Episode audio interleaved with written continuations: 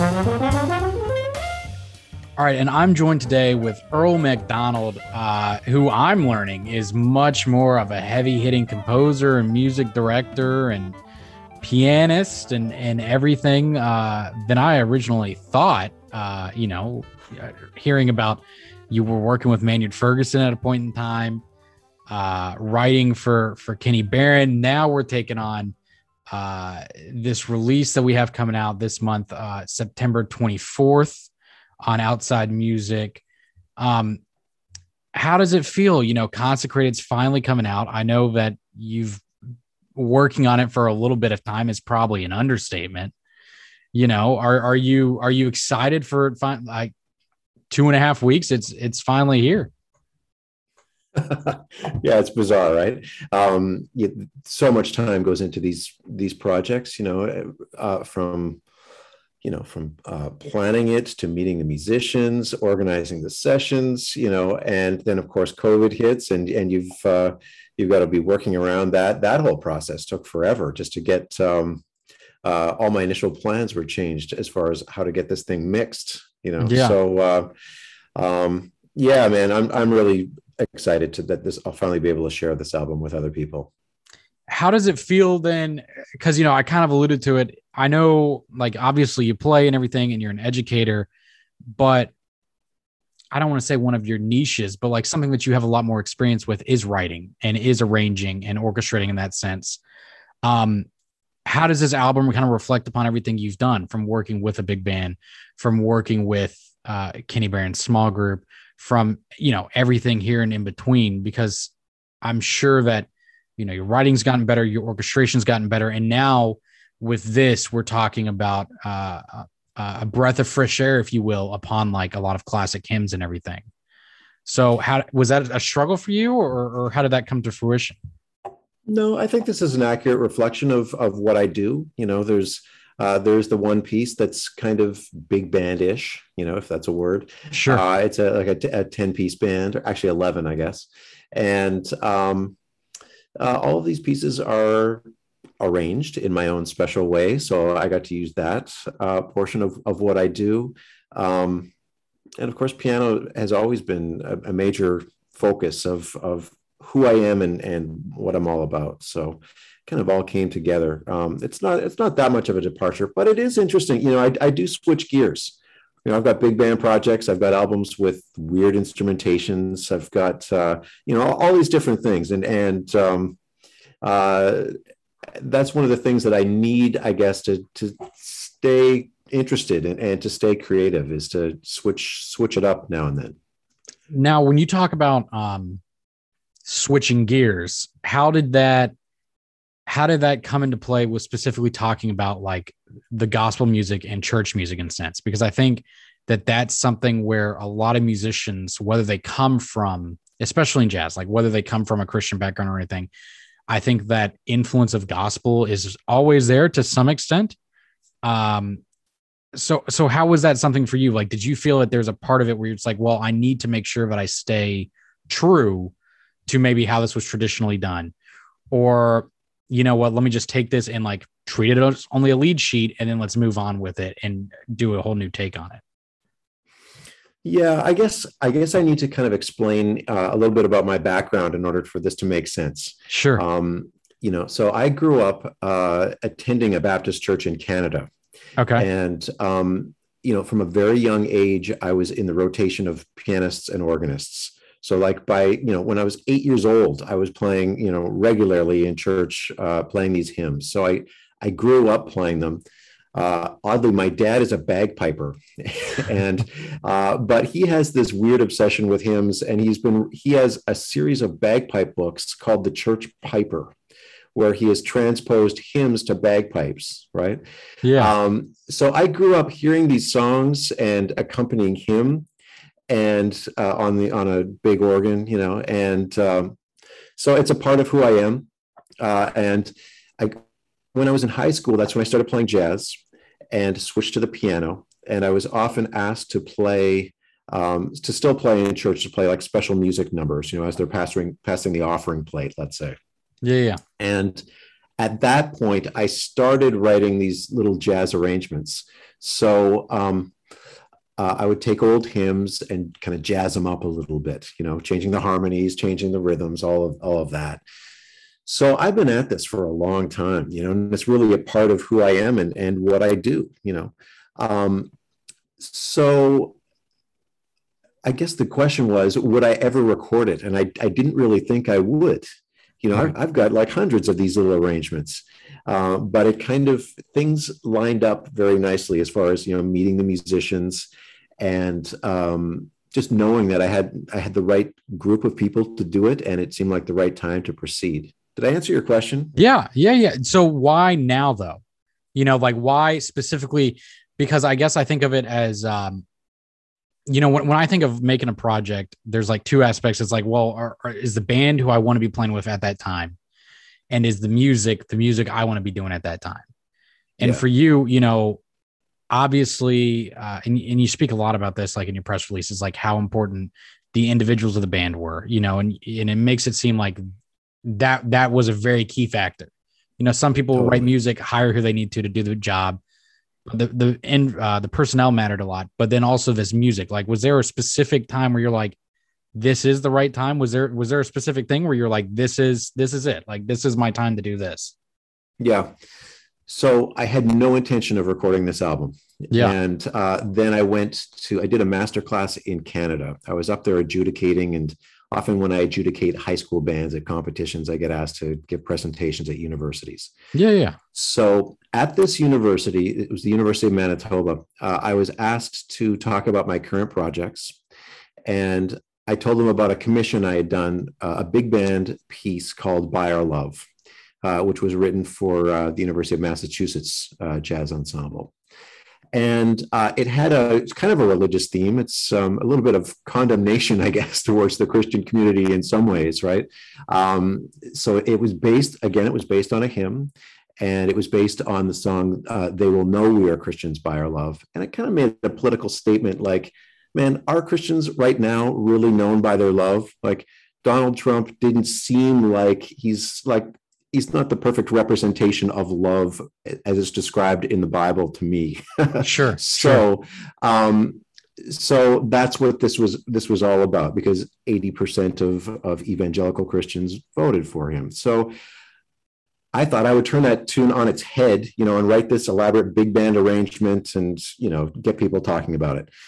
So that's what I presented at the master class. And the conversations that came up were really interesting from the students. It was a really informed group. But what was more interesting was so after I went out with the faculty for dinner, and that's where I met Karl and Karly. So Karly is mm. uh, the vocal teacher there, and Karl is the bass instructor.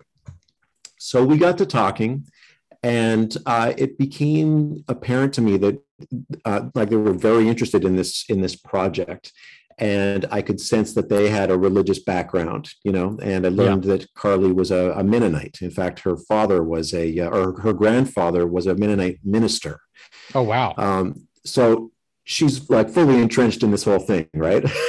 so yeah, yeah, she also, so I, you know, uh, I was curious, and I had never heard Karly sing. I heard I played with Karl that afternoon and, and thought he was awesome. I thought he was a fantastic bassist, but then I went back to the hotel room and I Googled Karly, you know, to see well, who is this person that I had dinner with. And I heard her singing and I went, wow, this is like, this is unbelievable. And I thought, you know, seeing how she's got this church connection, I may have just found my singer for that project that I had in the back of my mind. Like it's always been a, kind of in the back burner, right? I, I would say I was interested in recording some of these pieces, but I never thought that I had the right singer Right. You know how it is, right? If you work with a singer that's not quite a jazz singer and you've got to talk about phrasing and you got to talk about note choices. Yeah. That's a total drag, right? And I don't want to, I didn't want to get into that. I wanted to have someone that was a, a true peer, you know, that like if I said, man, play the sharp 11 on that chord, they're going to, they're going to sing it and they know what, you know, they know what I'm talking about. So, and that's, that's who Karly is, you know, she's like, she's right up there with, um, you know the greatest minds of jazz harmony you know so it, when i met her i you know it just it, it opened up that door of possibility yeah so with that you know in mind because I obviously I've done a lot of reading on your project, you know, been yeah. informed on it all. There was a really interesting thing that I that you brought up because you uh you have like a lot of of extra material, you know, why hymns, like the press release discussing yeah, yeah. on the music. And something that kind of stuck out to me um was when you were talking about the similarities with one of the tracks. I, I believe it was Be Still and with the the Taze community or Taizé oh, yeah, community? Yeah, yeah, yeah Taizé, I believe.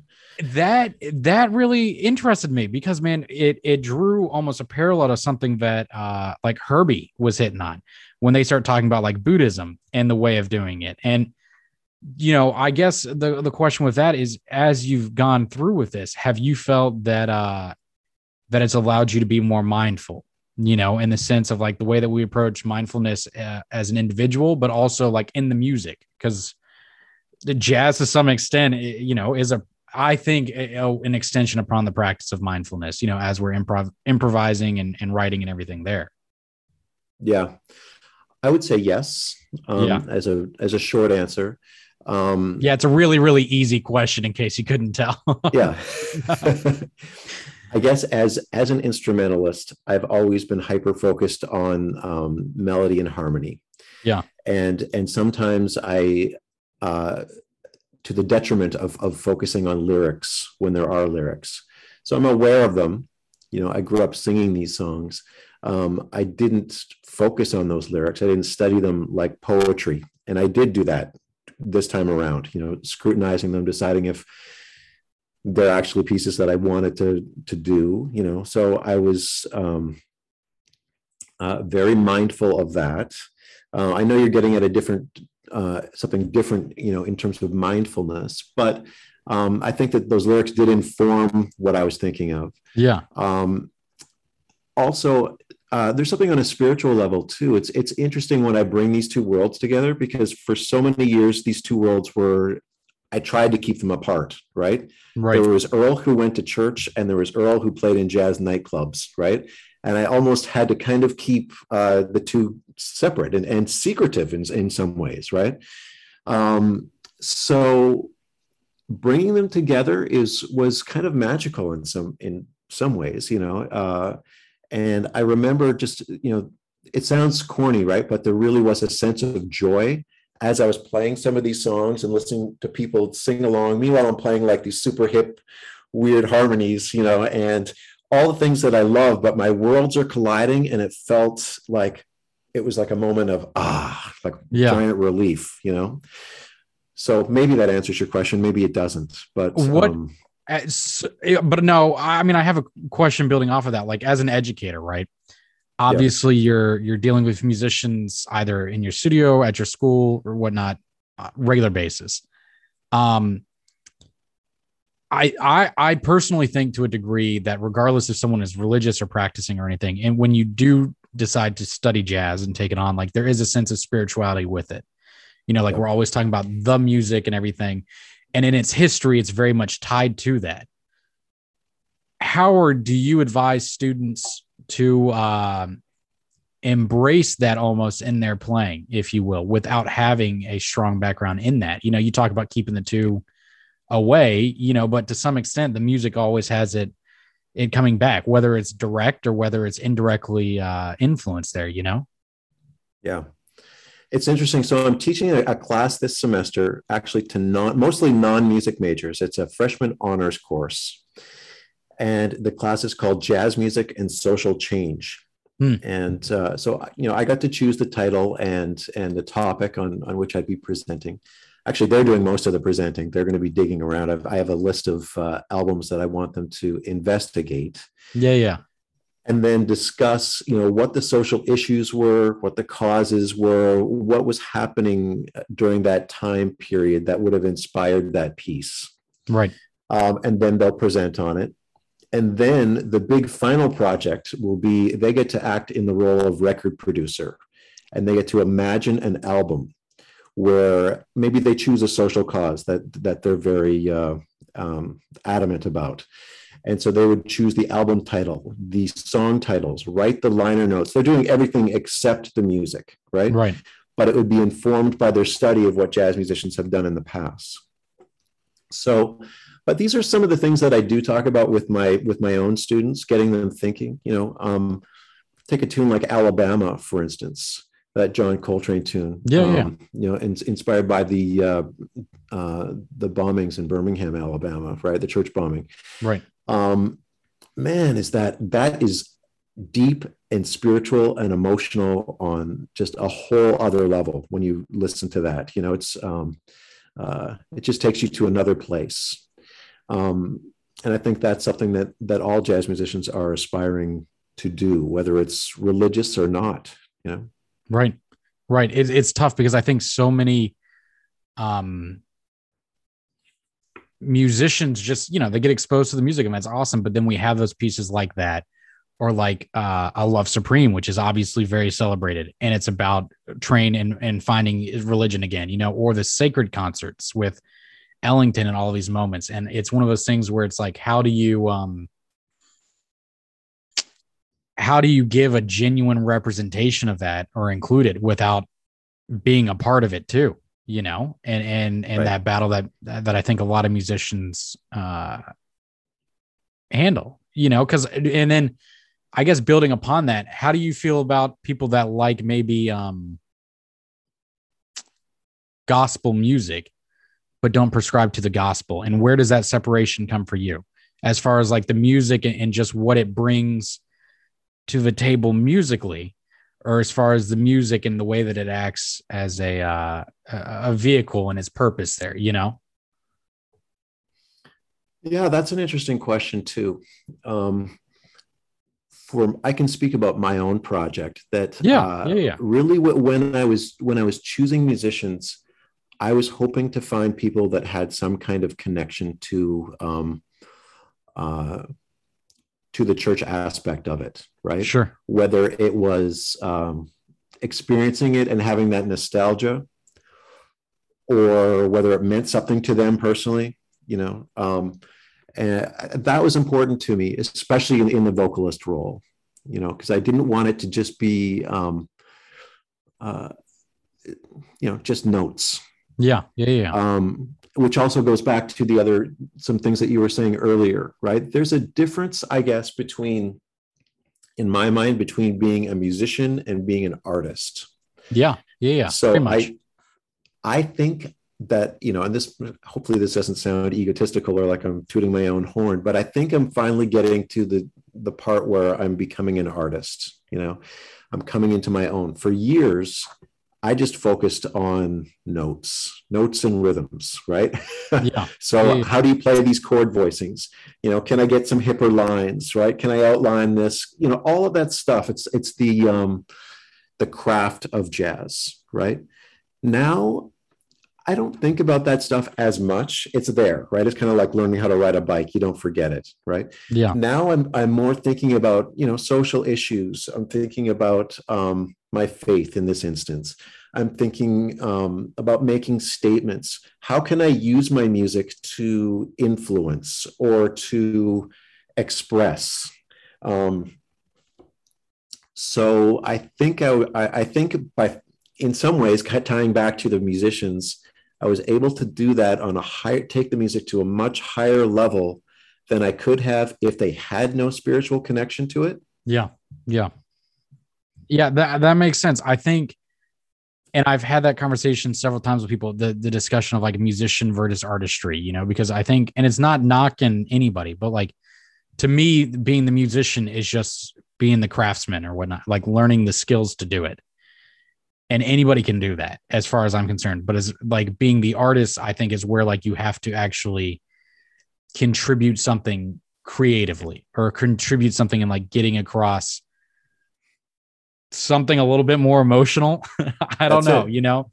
One of it's just uh, a little cookie cutter for me, but there's nothing wrong with you got to do that to be able to get to the level of artistry you need, in my opinion. Right. Um, I won't mention names because that's that's not cool. But I I, I mentioned at one point I went to, I saw two trumpet players play, and I know you're a trumpet player, so you'll find Yeah. this interesting. I can tell you the names after. All right, But I saw these these two individuals and um, in two separate concerts, but in in a, a time proximity that was close to one another. And one player, his technique was just stellar. totally clean and very impressive, super virtuosic. You couldn't help but be impressed. Yeah. The other person, it might not have been as clean, but there was that something, that something that you're describing. Um, I don't know if it was an aspect of melancholy that came through or uh, personal torment. I'm not sure what it was, and I'm, but that something is hard to get. It's it's that something you can't put your finger on. That's it. Yeah, you know, and and that's in my opinion what made that person a true artist. Um, yeah. Not that all true artists have to be tortured individuals that are you know plagued with all kinds of personal problems, and that, and this person isn't, but. Um, but I think it certainly can, can help sometimes. It, you know, it's it's tough though. It's it's tough because I think, uh, and this is something that I think faith also ties into is like to be an artist. I think you really have to be uh, emotionally mature and vulnerable because it it requires you to to try and uh, portray something to other people you know and how else can you do that without in the arts like having to exaggerate it the same way in theater, you know, if you look at their makeup up close, it's probably not looking the same as it does, you know, 30 yards back in the back of a hall. Sure. It's tough. Well, what is what is coming up with you besides the release? So we got the release 2 weeks from this Friday. So it's September 8th now. It's coming out September 24th. What's going on with you? I know we're in the full fledged of teaching, but shows coming up, future projects, anything like that. Sorry, I got dingings going oh, on here. It's all good, man. uh, I, I, lined up a couple of performances uh, to promote this project. So I've, you know, um, I'm doing an outdoor concert in Willimantic, Connecticut uh, on the 25th. And then I believe it's August, or sorry, October the 9th, where we're going to do the uh, actual CD release concert in a church in Glastonbury, Connecticut. Killing. So, yeah, so I'm looking forward to those two. Um, other than that, I am soon going to be going back into the whole big band mode. Yeah. And there there are a few things that have come up. Um, unfortunately, uh, the great pianist Don Trenner passed away. He is uh, uh, he played with Charlie Parker among many other people, but and he was uh, the musical director for the Steve Allen Show. Oh wow! But uh, Don Trenner was the musical director for the Hartford Jazz Orchestra. Okay. For many years, so with his passing, and he was 92. Um, with his passing, there's now a big band uh, in need of a, uh, a pianist and leader, and I happen to be a leader and pianist that doesn't have a big band. So um, I guess the biggest problem is that with with COVID going on, they're not able to get wait staff in the club on Monday nights. Mm. So we're kind of waiting for all of that to resolve. Um, and in the meanwhile, another big band. Uh, I won't I won't name them at this point, but they they approached me, and they're they're a larger organization. They're a nonprofit, and they have a big project that's coming up. And again, they said they they knew that I had an interest in some social justice issues, um, and so they want to uh, have me write an, an, entire album's worth of material based on uh, some topics, some some very topically relevant material. That's killing. So that's so yeah so that's cool. So man i'm going to be like in my studio with uh and i like to write with pencil pencil and paper so oh, i'm going to be gosh. going hard. Yeah. Yeah man i i hear there's there's definitely something about writing it at least at first pencil and paper before it goes through the finale. It's just it's just easier you know? It feels more more connected if you will. I totally agree. Well man i uh I appreciate you so much coming on and talk. I know I'm personally like I've heard the record, so it's a little bit cheating, but I'm excited for it to come out on the 24th. There's a lot of uh, really good things, and I think uh, anybody put aside will be able to pick up on it. You know, it's it's uh, a very um,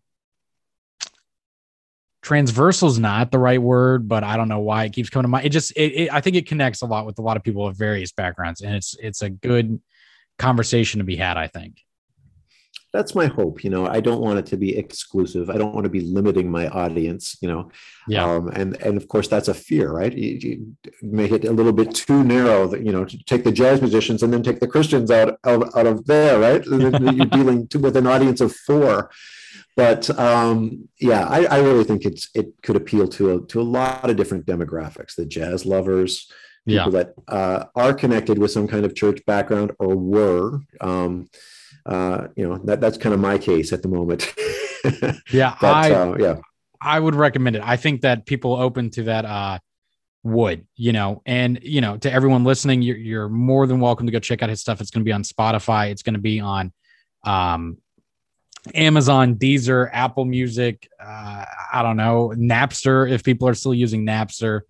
Uh, also, earlmacdonald.com and uh, Earl MacDon at Instagram. Um, but man, thank you so much again for coming on and uh, you know, looking forward to the project.